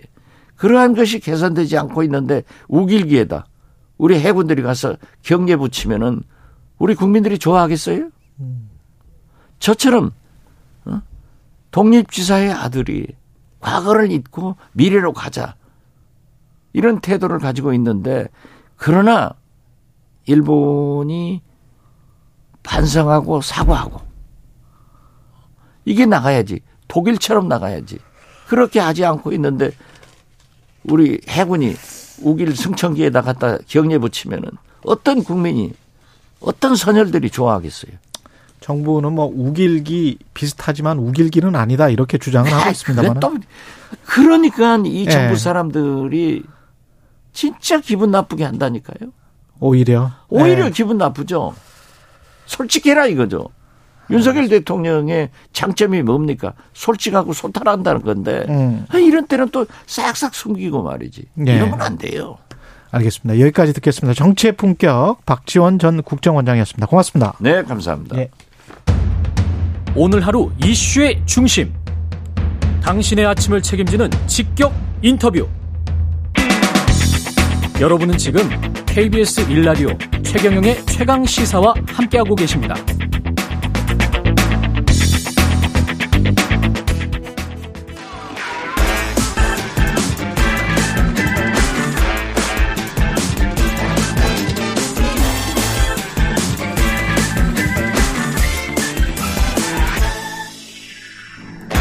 네, 최경영의 최강시사 한 번 더 뉴스 과구신 기자 함께합니다. 안녕하십니까? 네, 안녕하세요. 오늘은 옷을, 옷을 아주 잘 차려입고 나오셨어요. 그래서 이제 옷에서도 신경을 예, 써야겠군요. 어, 예, 신경을 많이 쓰셨네요. 네. 코레일 소속 직원 두 명 사상자 발생했는데 이게 지금 상황을 잘 모르시는 분들이 있어요. 지난 5일에 일어난 일입니다. 예. 네, 그 화물 열차를 연결 분리하는 과정에서 이 사고가 발생한 것으로 알려졌는데요. 예. 이 사고로 코레일 소속의 30대 직원 A 씨는 숨졌고 20대 직원 B 씨는 다쳐서 이 과호흡 등의 증세를 보이며 응급처치를 받아 병원으로 옮겨졌습니다. 음. 경찰과 코레일은 지금 자세한 사고 경위를 조사를 하고 있고요. 국토부는 유가족에게 사실 그대로 충분히 설명하고 장례 등 후속 절차 지원에 정성을 다하라고 지시했다고 합니다. 예. 국토부 2차관이 실제로 어제였죠. 현장을 방문했다고 합니다. 예, 중대재해처벌법 시행 이후에 코레일에서 사망자가 나온 게 네 번째입니까, 이번이? 네. 그러니까 올해 3월에도 대전의 열차 검수고에서 객차 하부와 레일 사이 끼임으로 사고가 발생해 근로자가 숨졌고요. 7월 13일 서울 중랑역 승강장에서도 배수로를 점검하던 노동자가 열차에 부딪혀 사망했습니다. 지난 9월 30일 경기 고양시 정발산역 스크린도어 부품 교체 작업 중이던 노동자도 열차에 부딪혀 병원에서 치료를 받다 지난달에 목숨을 잃었는데요. 그러니까 벌써 네 번째다 보니까 고용노동부가 중대재해처벌법 위반 여부를 조사하겠다고 했습니다. 음. 올해 1월 27일부터 중대재해처벌법이 시행이 되고 있는데 이게 기준이 상시 근로자 50인 이상이기 때문에 어, 이 산업재해가 발생한 것으로 보고 어쨌든 기준에 들어갑니다. 사업주 경영 책임자가 만약에 혐의가 있으면 1년 이상의 징역 혹은 10억 원 이하의 벌금에 처할 수 있습니다. 노동부는 뭐 엄정하게 수사하겠다 예. 이러고 있습니다. 이게 비정규직도 아니고 코레일 소속의 30대 직원이군요. 네, 이건 이제 뭐 원청, 하청 뭐 이렇게 빠져나갈 구멍이 좀 없습니다. 그럼 바로 이제 코레일 사장이랑 연결될 거고 그 네. 위에는 이제 국토교통부가 있어요. 그렇죠, 그렇죠. 예, 그래 국토교통부도 철저한 사고조사 지시를 명령을 했습니다. 장관이. 네, 원희룡 예. 장관이 지금 원전 수주 때문에 사우디아라비아로 출장 중인데요. 어, 원, 그, 그, 사, 이번에 보도 참고 자료를 따로 배포를 했습니다. 예. 철도 유관기관 대표들에게 안전 관리를 철저히 해달라고 당부한 직후에 사망사고가 또 발생해서 매우 당혹스럽다라며 사고 원인 조사 후 법과 원칙에 따라 엄정 조치하겠다라고 하고요. 이번 사망사고를 매우 엄정하게 생각한다 이렇게 이야기를 했습니다. 이게 사실 원희룡 장관이 주재를 해서 지난 3일에 철도 안전 비상대책 회의가 있었거든요. 그렇죠. 네, 이 자리에서 철도 안전 체계를 원점에서 재검토하라라고 지시를 했는데 이렇게 지시를 한 지 얼마 안 있어가지고 또 사망 사고가 발생을 해서 좀 무색하게 된 상황입니다. 이게 공공기관에서 발생을 했고 중대재해처벌법과 관련해서는 집권 여당은 약간 좀 이거를 완화시켜야 되지 않나 이런 어, 분위기가 있었고. 네, 그렇죠. 그 정부도 약간 그런 분위기가 있었는데. 네, 기재부를 중심으로 그렇죠. 나오고 있죠.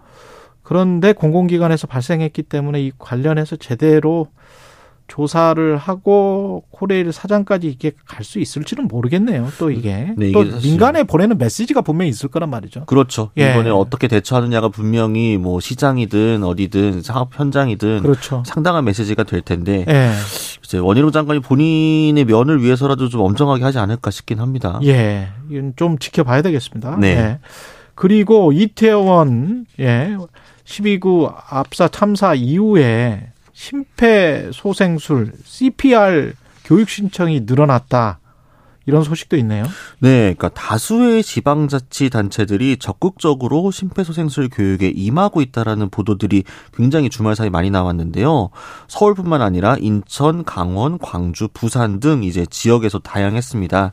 일선 보건소와 CPR 교육 위탁 기관으로 이 교육 신청이 쇄도를 하고 있고 지자체별로도 보건복지부와 협의해 내년에 관련 예산과 교육 인원을 좀 확대하는 방안을 추진하겠다라고 하는데요. 여러 보도가 있었는데 부산 서구에서만 500명이 한꺼번에 교육을 신청하는 사례도 있었다고 합니다. 500명? 네. 그러니까 부산 서구 한 구에서만요. 또 동단위로 신청을 한 곳들도 있었고요. 예. 개별적인 CPR 교육 신청도 현장에서 끊이지 않고 있다고 하고 교육 현장을 기록하는 보도들도 눈에 많이 띄었는데요. 대체로 교육받는 시민들의 열의가 어느 때보다 상당히 높다고 합니다. 이번에 다 놀라셨을 거예요. 네, 예. 그렇습니다. 예.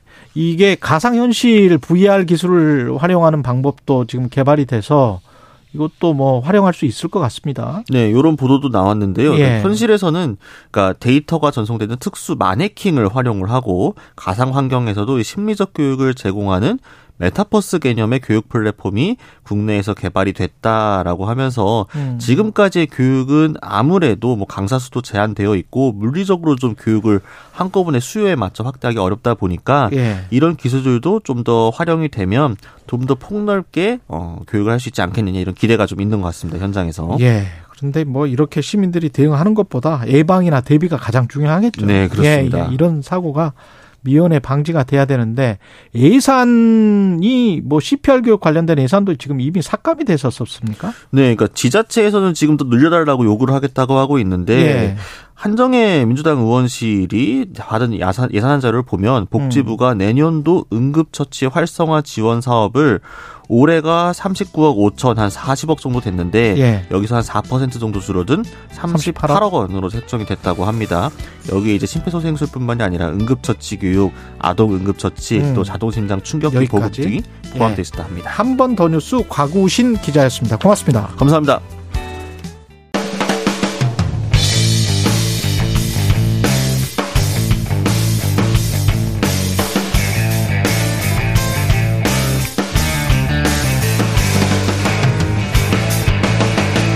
최경영의 최강 시사.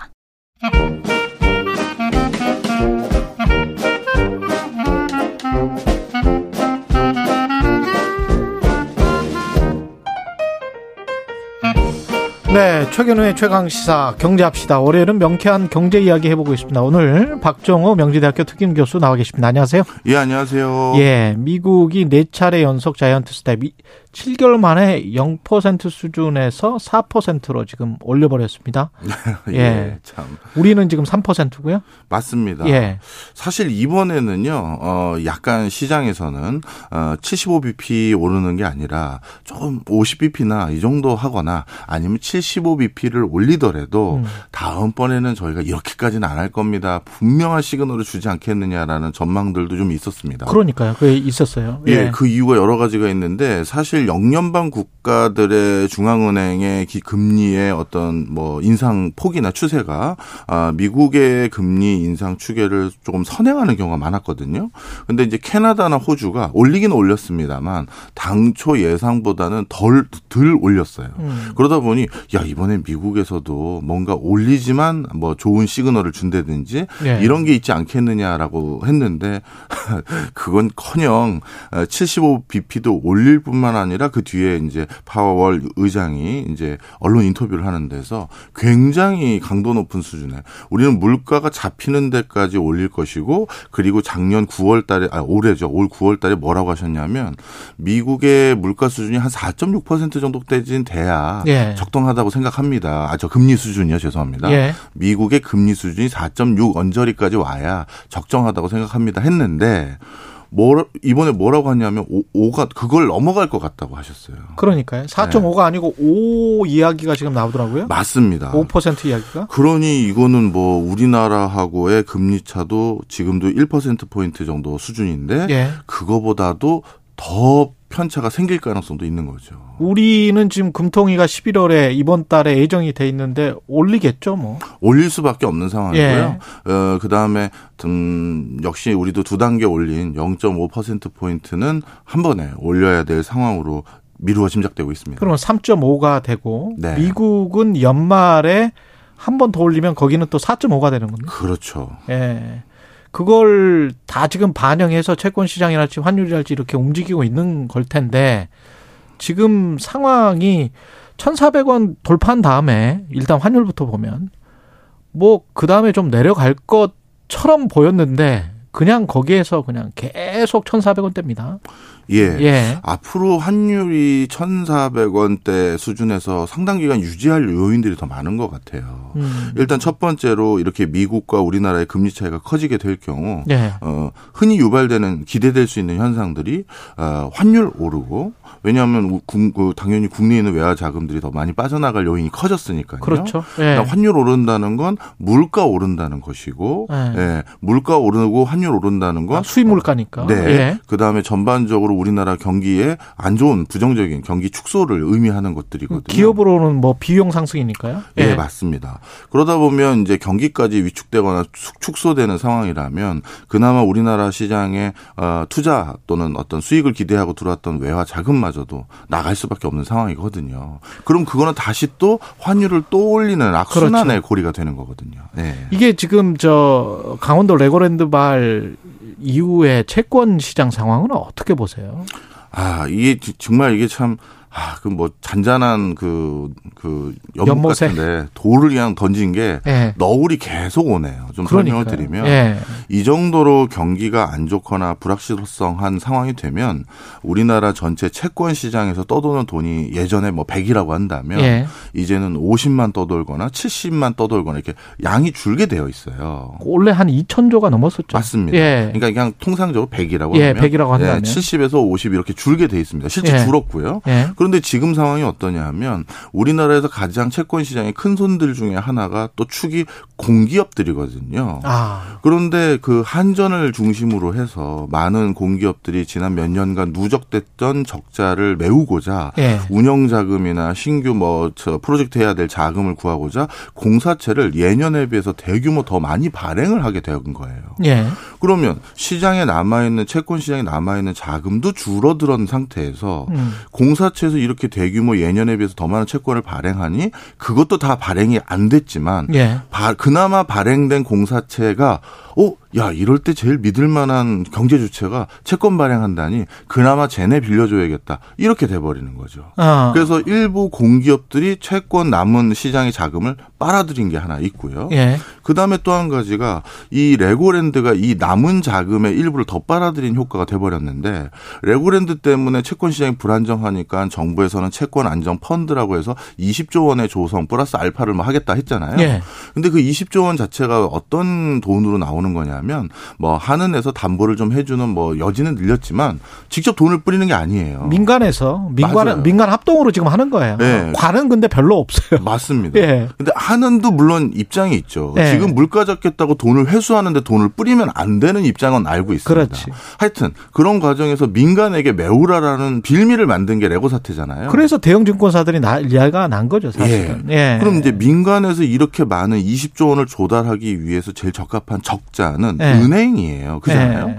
근데 시중은행은 그럼 이 돈이 어디서 나느냐? 다시 은행채를 발행합니다. 그렇지. 그러면 남은 채권 시장의 자금 중에 일부가 공기업이 가져가고 음. 그 다음에 은행에서 그나마 또 은행채 발행해서 또 남은 돈을 채권 발행해서 또 가져가면 음. 어떻게 된다? 은행도 또 우량한 곳이니 거기에 그렇죠. 돈이 흘러가겠죠. 그러니 자연스럽게 남아 있는 돈 가지고 일부 회사들이 회사채 발행하려고 하니까 회사채 발행도 안 되거나 또 회사채 발행을 한다 하더라도 높은 금리를 줘야 되는 상황이 됐고요. 하나가 더 생겼어요. 신용카드채입니다. 카드채예요. 아. 카드는 저번에도 한번 말씀드린 것 같은데 자체적으로 예금을 못 받으니 그렇죠. 채권을 발행해서 돈을 빌려서 우리에게 신용카드를 사용할 수 있게 해주는 거거든요. 만기가 굉장히 짧잖습니까? 짧습니다. 예. 근데 신용카드사도 상대적으로 우량한 회사들이거든요. 그렇죠. 거기서 또 돈을 빨아들이는 거고 예. 이러다 보니까 최근 어떻게 보면 우량한 곳 거의 국가에 준하는 수준의 신뢰도를 가질 수 있는 곳이 작은 시장 자금 시장에서 남은 돈까지 가져가니 음. 그야말로 회사들이 회 사채 발행이 안 되고 자금 경색이 되니 이러다가 요즘 찌라시 돌잖아요. 예. 아주 구체적인 회사들 명까지 나오더라고요. 그렇죠. 다음은 어느 회사가 어렵고 그 다음은 어느 회사래 이런 지경까지 온 거죠. 지금 뭐 단순하게 생각을 해보면 이게 좀 위험할 때 그리고 돈이 좀 궁색할 때는 자기가 가지고 있는 돈으로 갚거나 원금을 그냥 갚아버리면 다 끝나겠죠. 아니면 차환을 하거나 이거 두 가지인데 사실은 대부분이 차환을 했었단 말이죠. 맞습니다. 예, 그래서 돈을 계속 융통을 시켰는데 금리가 쭉 올라가 버리고 거기다가 너무 금리가 올라서 그거 가지고는 도저히 차환이 안 되겠다 싶으니까 이게 방법이 좀 없어진 이런 상황인데. 맞습니다. 근데 이 레고랜드 세타가 예. 그러면 회사들에만 이렇게 악영향을 주고 정부에선 돈도 못 뿌리고 물가 때문에 예. 또 은행이 돈을 더 뿌리자니 또 남은 돈을 다 회수해 가버리고 이런 상황이 이 어떻게 보면 기업들 산에서만 일어나는 게 아니라 이제 두 번째 너울이 왔는데요. 그렇죠. 그 너울이 뭐냐 하면 우리 개개인, 개개인입니다. 그렇죠. 가계부채예요. 왜냐하면 우리 주택담보대출하고 전세자금 대출하고 신용대출의 기준점이 뭐냐면 방금 말씀드렸던 은행채입니다. 음. 은행채에다가 일정 부분 기관마다 가상금리 때려서 그렇죠. 그걸 바탕으로 주택담보대출, 전, 전세대출, 신용카드 대출을 하는데요. 그 정확히 은행 대출 중에서 6개월물이 그 기준점이에요. 그런데 네. 좀 전에 말씀드렸듯이 은행채를 더 많이 발행해야 될 상황이 생겨버렸으니 그러면 자연스럽게 생기는 게 은행채 금리가 올라가거든요. 그렇죠. 그럼 은행채 금리가 올라간다는 건 직접적으로 부동산 관련한 대출 금리를 올리는 가장 직접적인 요인이에요. 네. 그러다 보니까 이 지금 은행채 발행을 더 하게 만든 이 사태 때문에 또 가계부채 문제에서 더 큰 문제가 생겼고 금융연구원인가요? 거기에서는 어 가계 대출 저 부동산 대출이 1% 포인트 정도 가까이 상승할 경우 예. 실질적으로 자신의 가처분 소득에서 40% 이상 어 은행을 저 뭐죠 은행 이자를 내는 어 사람들이 급격히 더 늘어난다는 1%가 늘면 40% 이상? 예. 그럼 소, 비는 완전히 위축 되는 거죠. 그렇죠. 건데? 지금 이런 악순환이 계속 일어나고 있는 상황입니다. 아, 이 좀 심각하네요. 근데 이 기업들 입장에서 봤을 때는 이런 상황이 닥치면 뭐 자기 돈으로 갔거나 아까 제가 말씀드렸지만 차환을 하거나 차환이 어려워지면 어떤 생각을 하게 되냐면 최근에도 어떤 기업인이 건설사 기업인이 그런 말씀 하시더라고요. 구조조정 이야기를 안 할 수가 없다는 맞아요. 거예요. 그래서 맞아요. 이제 눈치를 보고 있는 건데 그렇게 되면 이제 그 자산으로 돈을 빌릴 수가 없는 상황이 되니까 이렇게 되면 이제 가계 부채를 부채를 가지고 있는 가게의 근로자 노동자가 또 회사에서 만약에 구조조정 대상이 돼버리면 이거는 전체 경제 실물 경제로까지 악영향 아닙니까? 예, 맞습니다. 그래서 예. 통상적으로 자금 시장에서 이런 시그널을 받으면 예. 그게 구조조정이라는 단어가 신문에 등장하는 데는 예전에 연구 결과이긴 합니다만 예. 5개월에서 1년 뒤에 그 사이에 구조조정의 단어가 나와요. 그렇죠. 그래서 이제 이런 단어가 나온 지 지금 본격화된 건 한 두세 달 됐잖아요. 예. 그러니까 만약에 그런 단어를 우리가 목격하게 될 시점은 음. 본격화된 시점은 내년 상반기 뭐 2, 4분기 이 정도 되지 않을까. 내년 상반기, 듭니다. 2, 4분기. 예. 근데 또 한 가지 하나만 예. 더 말씀드리면 예. 어, 이런 과정에서 그럼 물가가 빨리 잡혀줘야 금리 기조가 달라지는데 그렇죠. 그럼 이런 상황들이 다 바뀔 텐데 예. 이 물가는 제가 누누이 우리 저 최강 시사에 나올 때도 말씀드렸지만 어, 마치 그 잔불 같은 것이고 음. 너울 같은 거라 말씀드렸는데요. 예, 예. 지금 러시아 천연가스 때문에 내년에 또 다른 형태의 굉장히 독특한 물가 상승 기조가 예상되는데 전 세계 어, 비료 가게들이 비료 공장들이 문을 닫았어요. 네. 좀 설명을 드리면 예. 비료 중에서 핵심 비료가 질소 비료인데 네. 이 질소 비료를 만들려면 암모니아가 있어야 되는데요. 그렇죠. 이 암모니아의 대부분은 천연가스에서 추출하는 게 일반적입니다. 그런데 천연가스 예. 가격이 작년 대비 10배 가까이 오르다 보니 뭐 노르웨이의 야라 인터내셔널, 독일의 바스프 이런 데 다 문을 세계적인 기업들인데 다 문을 닫았어요. 그냥 예. 공장 문을 잠근 거예요. 예. 이걸로는 비료 못 만든다. 그러다 보니 비료 전체 생산량이 재고량이 지금 10% 가까이 줄었고 이렇게 매년 쓰는 물건이 공급이 10% 줄면 가격은 3, 40% 뛰어요. 벌써 뛰었고요. 그러면 이제 본격적으로 비료 써야 될 시점이 내년 상반기인데 음. 그때 그 가격은 어느 정도 수준일지 감이 안 오고 비료 가격 뛰면 곡물 가격 다시 그렇죠. 또 오르고 그러면 곡물이 또 축산물 가격 올리고 이런 악순환을 계속 만들 것 같아 보여요. 정부가 할 수 있는 거는 지금 만기가 돌아오는 게 내년 상반기까지 무슨 뭐 150조 뭐 이런 이야기 하잖아요. 네. 그 관련해서 그 만기 돌아오는 것들을 철저히 좀 막아주는 것들, 긴급 유동성 자금 대출해 주는 것들 이것 정도밖에 없을까요?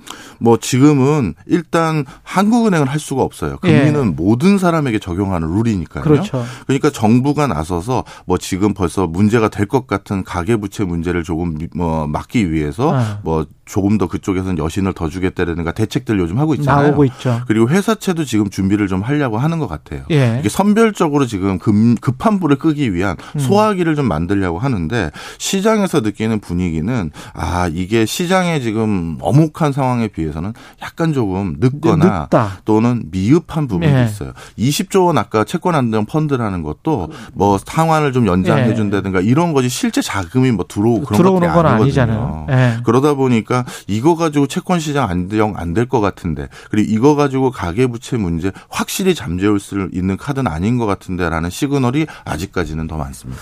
참 걱정이 나요. 결국은 물가가 잡히고 연준이 금리를 멈춰야 금리 인상을 네. 멈춰야 네. 이 전쟁 같은 상황이 끝날 수 있을까요?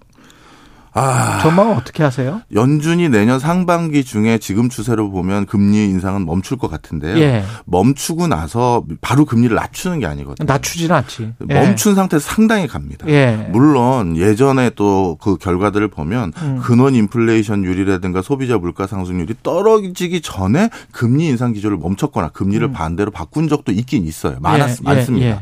하지만 지금은 여러 가지 아까 제가 말씀드렸던 비료 시장부터 등등등 네. 이런 요소들이 물가가 아직 안 잡혔다는 시그널이 분명하기 때문에, 때문에, 상반기까지는 계속 올릴 것 같습니다. 경제합시다. 박정호 명지대학교 특임 교수였습니다. 고맙습니다. 감사합니다. KBS 라디오 초인의 최강시사 듣고 계신 지금 시각 8시 44분입니다.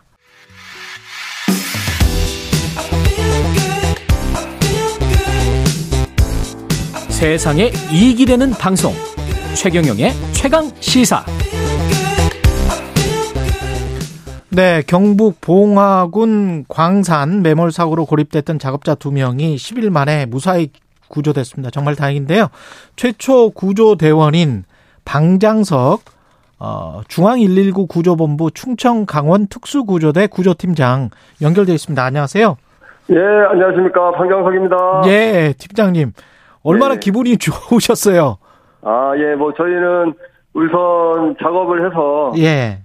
생존에 계셨기 때문에 더 보람을 느꼈고요. 예. 열흘간의 긴 작업 과정이 또 마무리돼서 또 마무리되는 과정에서 그런 성과를 낼 수 있어서 어, 두 가지 측면에서 아주 보람도 느끼고 음. 어, 아주 좋은 어, 상황으로 마무리돼서 예. 그 좋게 생각합니다. 예. 갱도 내로 들어가셔서 그두 예. 분을 예. 어, 그 굉장히 어두운 상황일 텐데 예, 지하 190m면 예. 예. 두분 눈을 마주쳤습니까? 어, 그 상황을 좀 묘사를 좀 해주세요. 아 이제 저희가 저희도 일반적으로 갱도를 내려가는 기회를 가질 수 없고 예. 현장에서도 그분 그 갱도를 좀 통제를 합니다. 음. 왜냐 이제 아무나 들어가게 되면 안전 사고가 나기 때문에 예. 이제 막상 들어가게 되는 건 밖에서 상상하는 거하고 조금 다른 부분이 있었고요. 그러니까 예. 그 갱도를 뚫, 뚫으면서 그 음. 그 부분에 전기 시설도 이렇게 좀 가설을 하고 아. 부분 부분 이제 무너지지 않도록 이렇게 좀 보강 하면서 네, 보강을 하고 그 다음에 바닥에는 기차 레일 같은 거를 깔고 그러니까 그렇게 시간이 늦, 늦게 예, 되는 예, 이렇게 돼 있었는데 예. 발견 당시 그분들은 이제 그쪽은 전기가 일단 공급이 제대로 안 되는 거로 알고 있었거든요. 예. 그래서 멀리서 봤을 때는 어, 자체적으로 그 비닐 천막을 치고 음. 불을 피우고 있어서 이제 그 부분에 좀 놀랬고요. 아. 어, 발견 당시에는 의식이 좀 명료했습니다.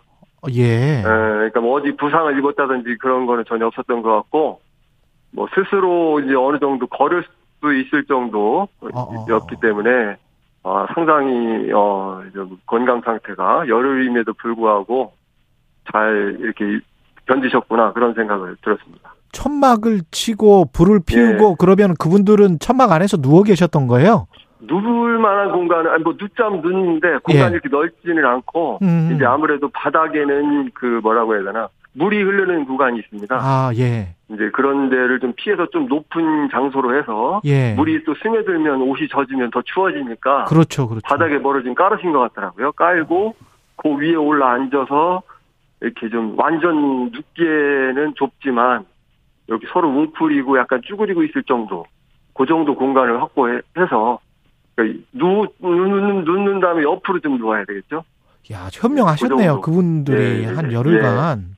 예. 예. 그분들 근데 살 수 있었던 게 거기에 커피 믹스랄지 예. 뭐 이런 것들이 좀 있었다며요. 그렇습니다. 그러니까 예. 이제 저희들도 광산의 구조를 판단하는 이게 좀 이렇게 뭐라고 해야 되나 한번 개념을 잡는데 예. 좀 시간이 걸렸는데 어, 막상 이제 수직으로 파고 내려가서 그다음에 이제 옆으로 가면서 뚫면서 그 광물들을 채취하는데 그 일일이 옛날에 생각했던 것처럼 뭐 갱이나 이런 걸 하는 것이 아니고 아. 어떤 그, 저, 그 설비를 이용해 가지고 그 전기 설비라든지 아니면 동 이런 것들을 이용해서 그 작업을 하시고 계셨습니다. 그래서 그 안에서는 막 선로를 깔고 그러니까 산소 용접을 해서 선로를 깔고 그 다음에 철제를 막 산소 용접을 해가지고 그 갱도 크기에 맞춰서 보강을 하고 그다음에 목재를 잘라서 어 그 옆 부분으로 뭐 낙석되지 않도록 하고 어. 하는 그런 작업들이 지상에서 한다면은 뭐 집을 짓는 거나 비슷한 그렇군요. 뭐 그런 형태로 작업들이 계속 이루어지고 있어서 어 어떻게 보면 묵수 비슷하게 아니면 기술자분들이 그 안에서 작업을 한다. 야. 이렇게 생각을 해야 되겠더라고요. 팀장님뿐만이 아니고 네. 뭐 지금 보니까 1145명. 예, 예, 예. 그리고 장비도 68대가 동원됐다라고 돼 있네요. 예, 예, 예. 예. 이런 부분들은 이제 관할 소방서가 중심이 돼서 이런 재난이 발생하게 되면 구조를 하기 위한 통제단을 구성하도록 돼 있습니다. 예. 소방서장이 통제단장이 되고 그 다음에 이번 경우 같은 경우 장기화되면서 소방본부죠. 예. 전국 소방본부장이 중심이 돼서 통제단장이 돼가지고 이 유관기관들이 오지 않습니까? 그 오는 유관기관들의 인원이나 장비, 또 필요한 또 장비를 추가로 지원받는다든지, 또 관리, 그 다음에 어 뭐 근무조를 편성한다든지, 아니면 누가 근무를 오늘은 들어간다 이런 작전 계획 같은 것들을 그분들이 아마 어, 이렇게 좀 전체적으로 수립을 하고 어 계획을 수, 이제 작전을 짜죠. 그러면 예. 저희 같은 대원들은 자기 임무 시간에 들어가서 근무만 할 수 있도록 어 그걸 관리하는 어, 통제하는 그 시스템을 갖추고 있습니다. 그래서 이게 이제 장기화 되면서 이제 그런 부분들이 오히려 더 세계를 잡기 시작했고 좀 길어지다 보면은 저희들도 이제 좀 집중력이 떨어지거든요. 예. 예, 아, 이제 그만 좀 왔으면 좋겠다. 예를 들어서 그런 생각도 드는데 그쪽에서 계속 그래도 관리, 관리를 하기 때문에 하루에 뭐 한 서너 차례 이상 회의를 합니다. 진행 속도에 대해서. 음. 어, 주기적으로 이렇게 계속 관리를 하기 때문에 이런 또 최종적으로는 좋은 결과가 발생했었던 것으로 어, 보여집니다. 그 최종적으로는 너무 기쁜 소식을 전해주셔서 예, 예. 감사한데, 예, 근데 이제 그 과정에서 언론 보도를 보면 20년 예. 전 도면밖에 안 남아 있었다. 그리고 예. 이 붕괴가 되는 과정에서 예. 폐쓰레기 같은 게 많이 그쪽으로 와서 굉장히 예. 좀 힘들 것 같아 그런 보도들이 많이 나왔었거든요. 실제로 느끼셨어요 예. 그런 것들을? 네, 아무래도 그 안에 들어가서 작업하는 부분들은 소방 대원들도 좀 통제를 받았습니다. 왜냐하면 예. 광산에서 일하는 직원분들, 한 분 광부분들이 그분들이 안에 들어가서 작업을 하고 그다음에 어떻게 보면 가장 많은 정보를 알고 계시죠. 음. 근데 그분들이 정보를 정확하게 어, 주지 않으면 사실은 우리가 아, 알고 있는 상식선에서 이 작전을 수립한다는 게 쉽지 않거든요. 예.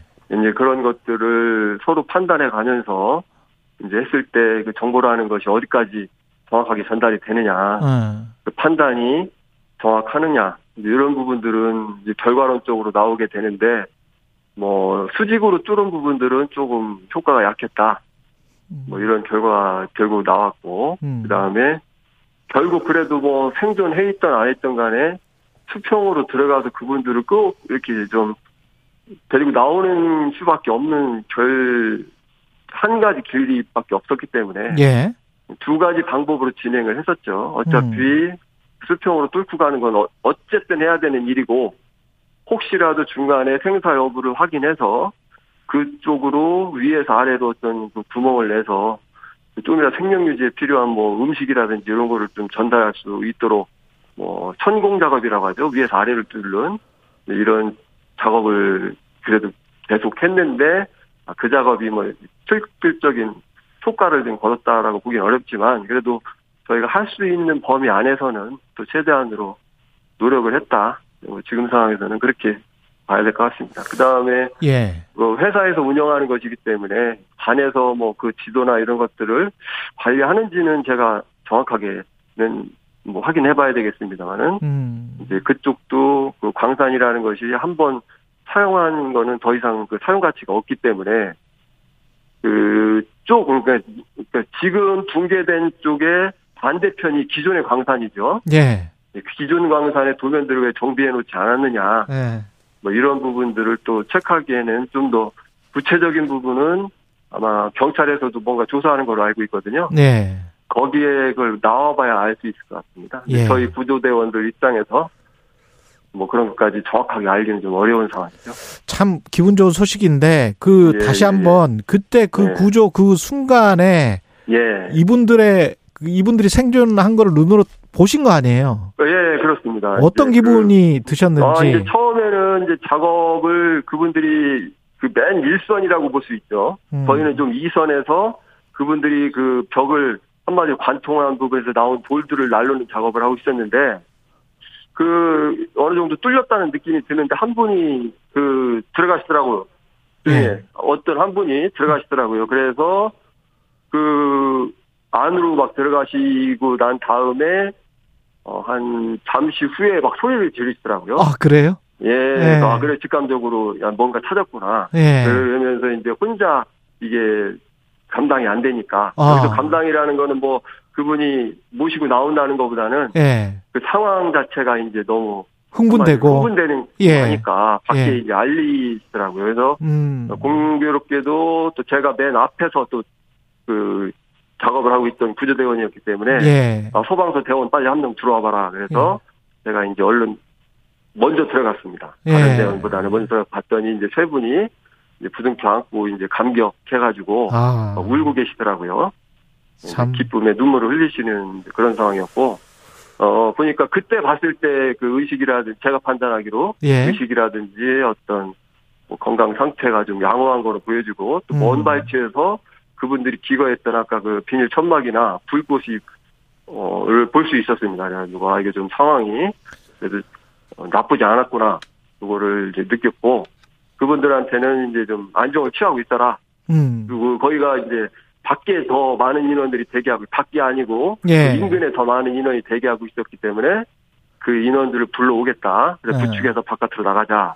그렇게 된 거군요. 그렇게 돼서 그분들이 와서 부축해서 이제 지상으로 나오게 됐습니다. 예. 생존 생명 이렇게 참 감격스럽습니다. 예, 여기까지 예. 듣겠습니다. 방장석 예. 예. 중앙 119 구조본부 충청 강원 특수구조대 구조팀장이었습니다. 고맙습니다. 예, 예, 감사합니다. 최기현님, 커피 믹스가 1등 공신인가요? 정말 다행입니다. 3100님, 늘 안 좋은 뉴스만 보다가 그래도 생활 소식이 있어서 참 다행입니다. 이런 말씀 해주셨습니다. KBS 1라디오 최경련의 최강시사였습니다. 고맙습니다.